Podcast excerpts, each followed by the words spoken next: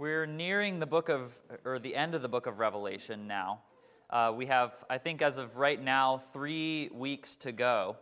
And this morning we come to John's stunning description of a new heaven and a new earth in chapters 21 and 22.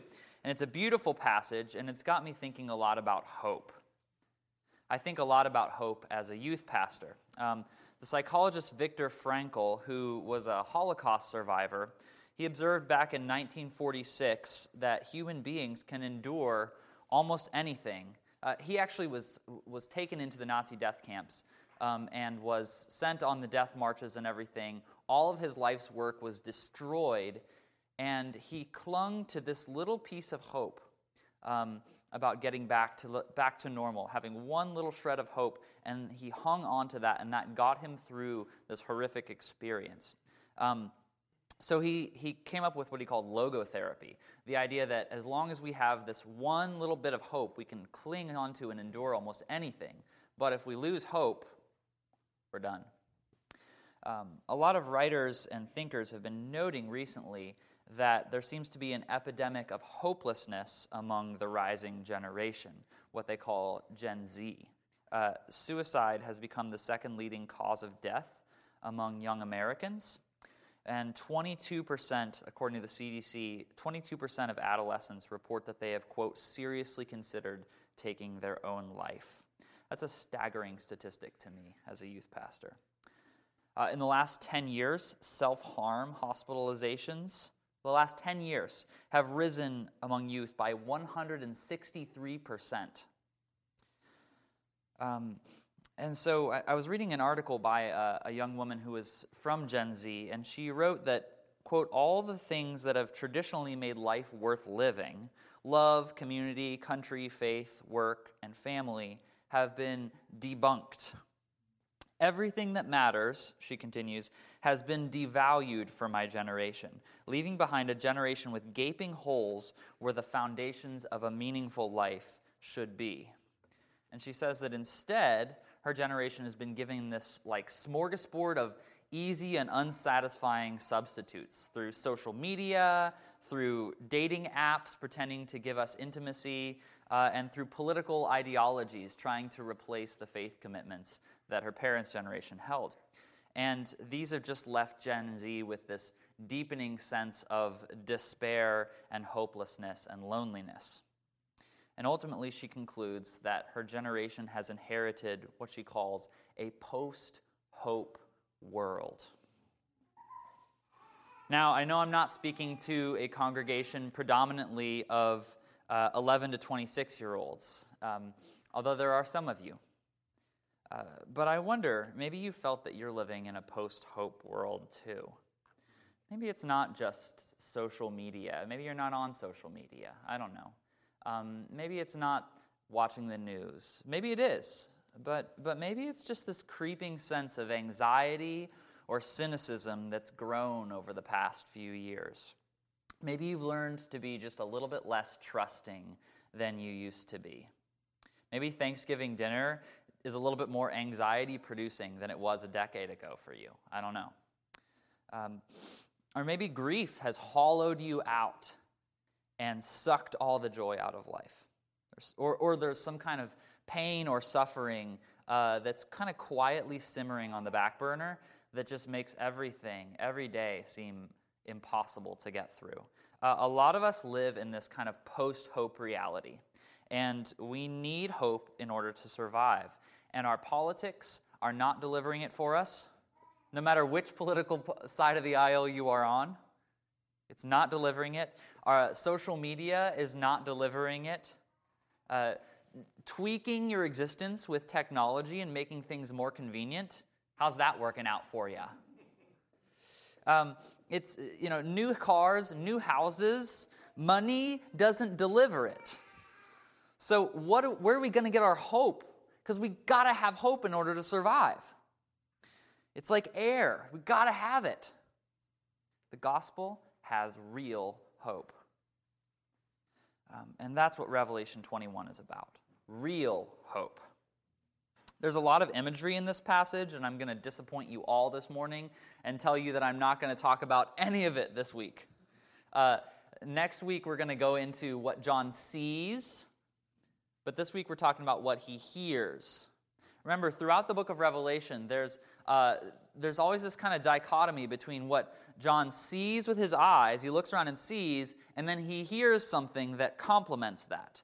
And so, over the next two weeks, this week we're going to talk about what does he hear with his ears, and next week we're going to look at what does he see with his eyes.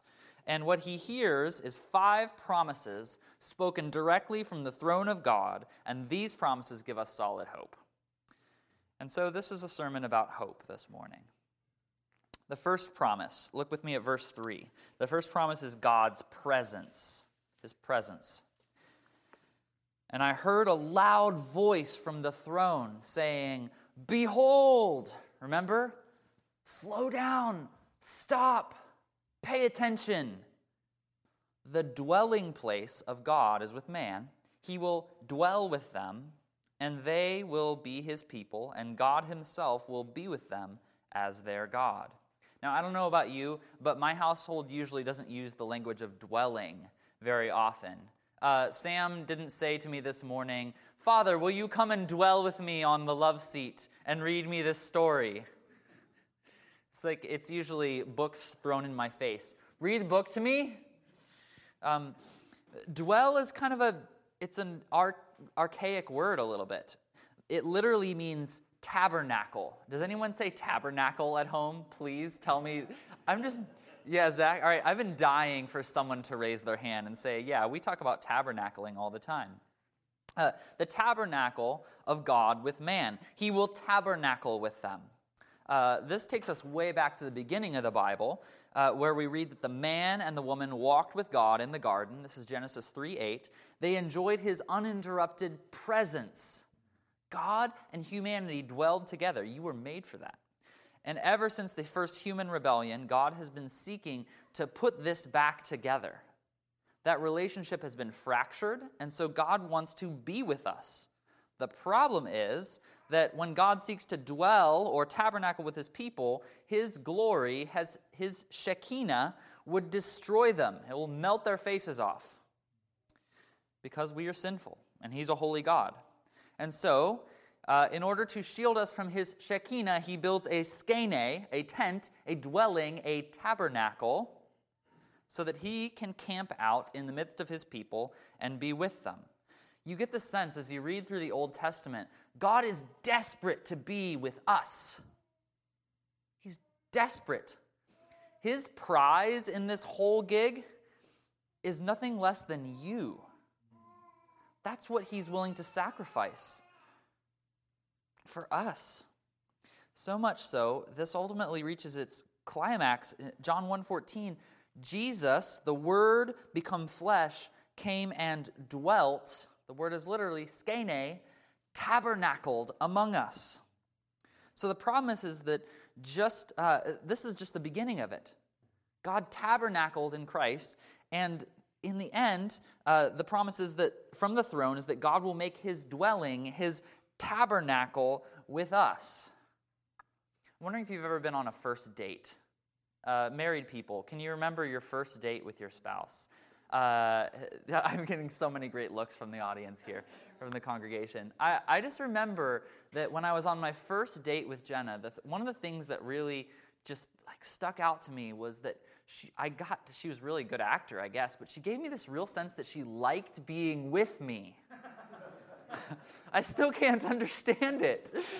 She still, she still's been acting at it this whole time. I don't get it. But uh, it's so dignifying, isn't it? When you encounter a person that just wants to be in your presence, to be with you. God desires to tabernacle with you and with me. Nothing gives us more dignity than that. And he says that someday, all of us isolated, lonely, spiritually disconnected people will tabernacle with him. We will, he will be our God, we will be his people. That's the first promise presence. The second promise is in verse 4 healing. Verse 4 He will wipe away every tear from their eyes, and death shall be no more. Neither shall there be mourning, nor crying, nor pain anymore for the former things have passed away. Uh, the psalmist says that God puts our tears in his bottle, Psalm 56. In other words, he doesn't lose track of a single ounce of suffering that happens in this world. That's got to be a pretty big bottle, don't you think? Um, every grief, every moment of suffering is intimately known to God.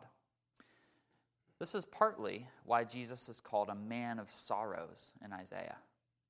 Um, but God has said, I'm not always just going to bottle up the tears. Someday I'm going to wipe them away. Um, God has promised healing. There will come a day when leukemia and post traumatic stress and arthritis and male pattern baldness.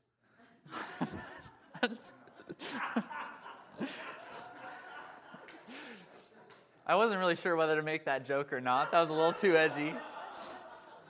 I was like, he's a real. I decided he's a good sport, so.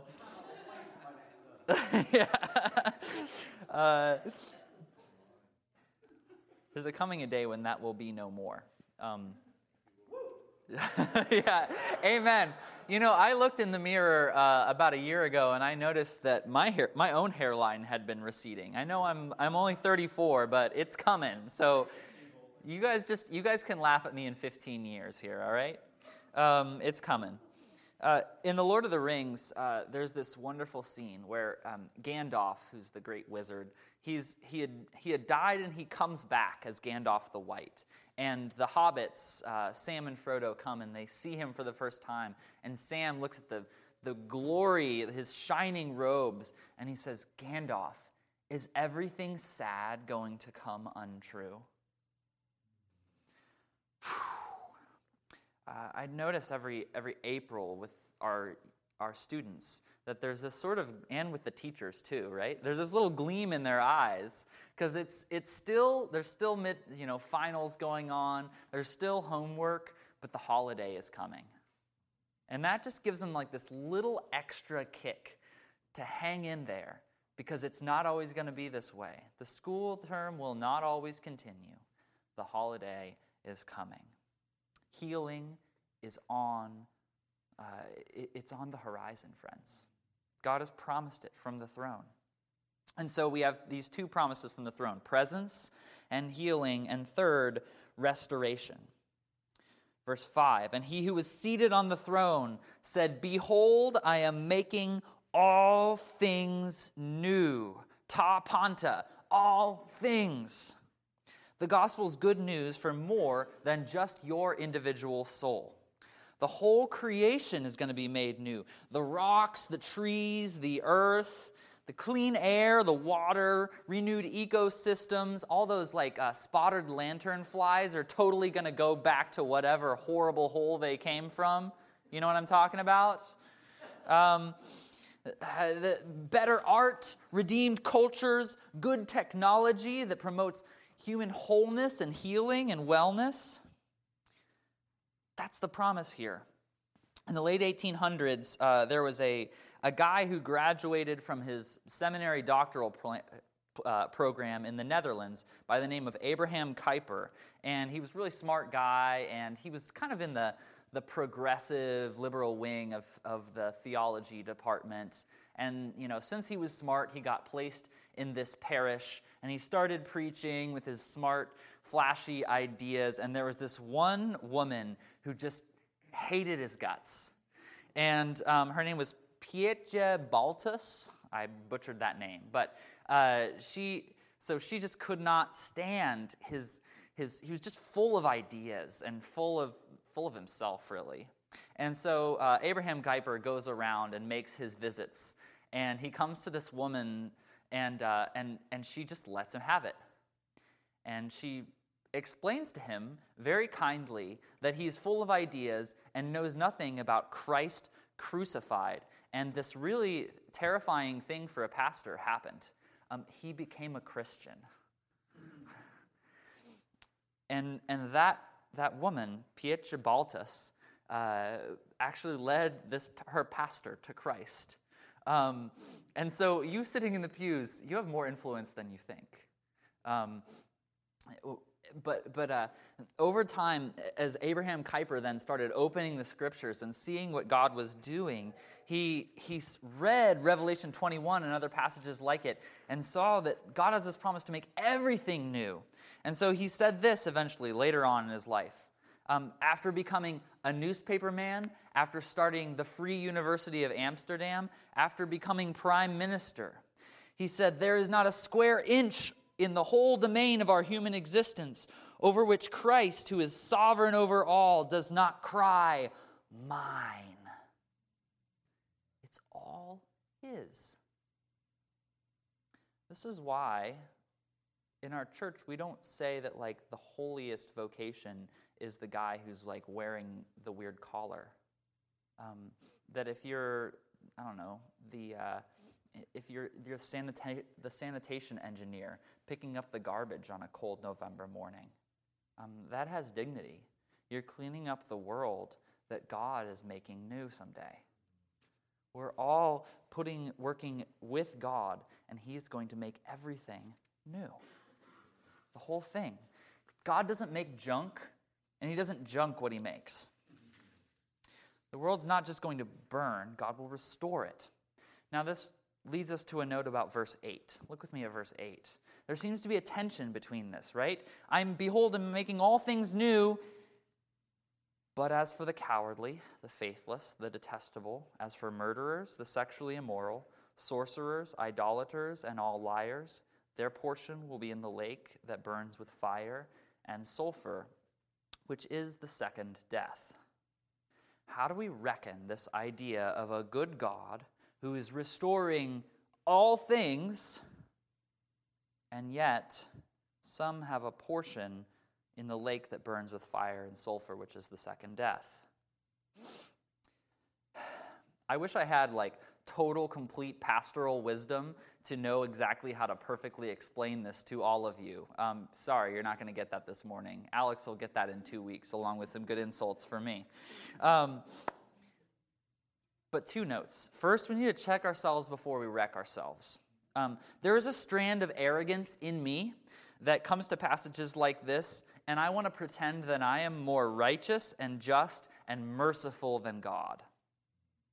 That somehow I know better than Him. And so, therefore, I can be the judge over God and say that His justice is not just.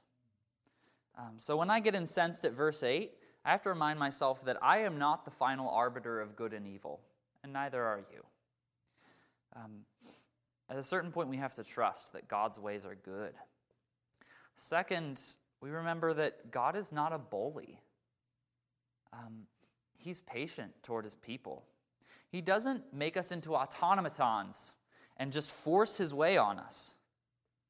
Um, you actually can look true life and goodness and love in the eye and say, No, thank you very much, I'll take death.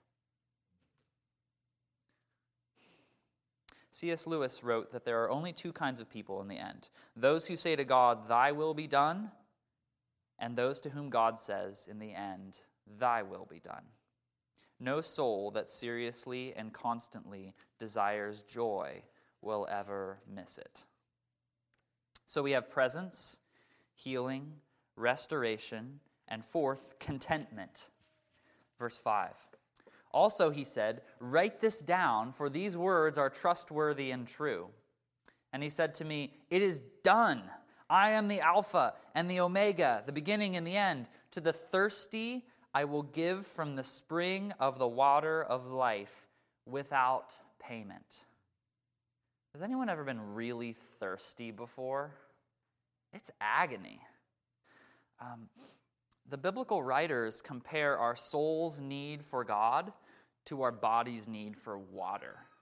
And I think we all know what that feels like. Psalm 42 1 As a deer pants for flowing streams, so pants my soul for you, O God. My soul thirsts for God, for the living God. When shall I come and appear before God?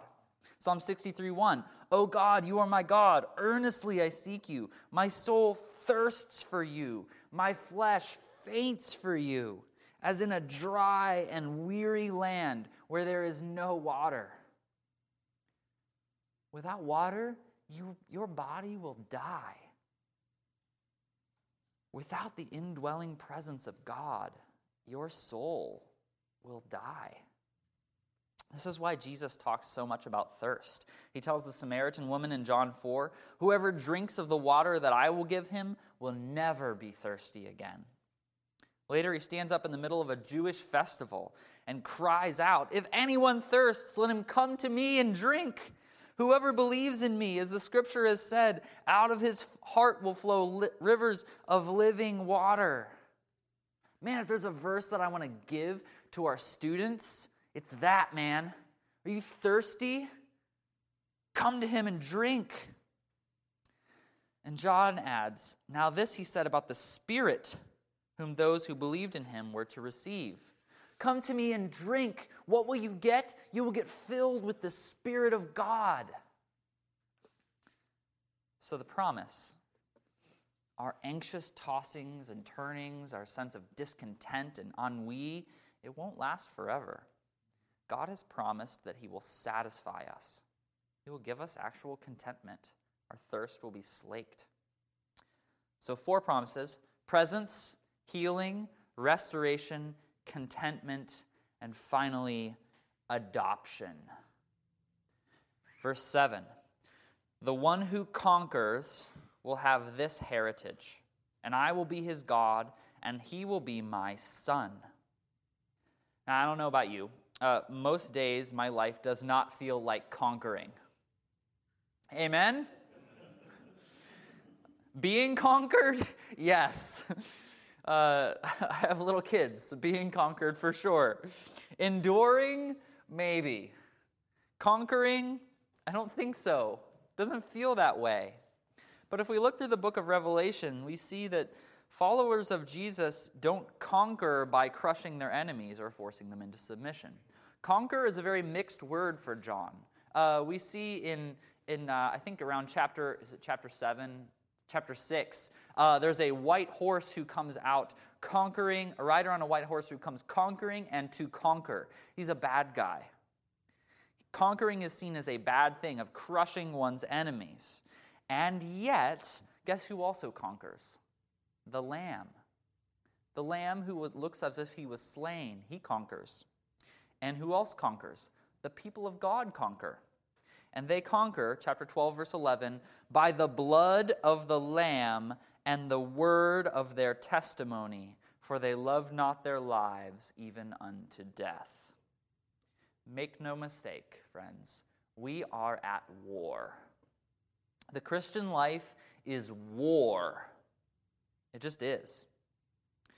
But we conquer by confessing Jesus the Lamb's sacrificial love. It's a kind of conquering that doesn't wield death in order to conquer. It's a kind of conquering that wields life in order to conquer. We conquer by his sacrifice, and we receive his inheritance. The one who conquers will have this heritage, and I will be his God, and he will be my son. Uh, the NIV, I think, which is the New International Version, a translation of the Bible, makes a big mistake when it translates this verse I will be their God and they will be my children. Now, it sounds nice, um, and ladies, I promise you, I'm not trying to exclude you. This promise is for you just as much as it is for any of the men in the room. But here's the thing um, in the first century, being a child means you have a place in the house, being a son means you have a place in the house and you're heir to the fortune. That's just how that, this is a cultural reference. So this is, son is a very technical, specific term. It, get, who is God's son? Jesus. He's saying, you will have this inheritance, this inheritance. You will get everything that Jesus gets because Jesus took everything that you deserved. He took on your and my heritage of death so that we can enjoy a heritage of life. So God says he, he won't just take us in, though that would be enough, more than enough. It's a magnificent exchange in which our inheritance of death is exchanged for his inheritance of life. Which is, I was trying to imagine this this week, and I just kind of have to say, I really can't. it's too good. It's more than I can get in my puny little mind. And so, church, uh, God is not thwarted by a post hope world. Um, the solution is not to have the right political ideologies uh, or the right or to buy the right things or to engage on Twitter in the right ways. Uh, the solution is a promise coming from the throne of God of presence, of healing, of restoration, of contentment, of adoption to all who will have him. And so Sam Gamgee was right. Everything sad will come untrue. Amen.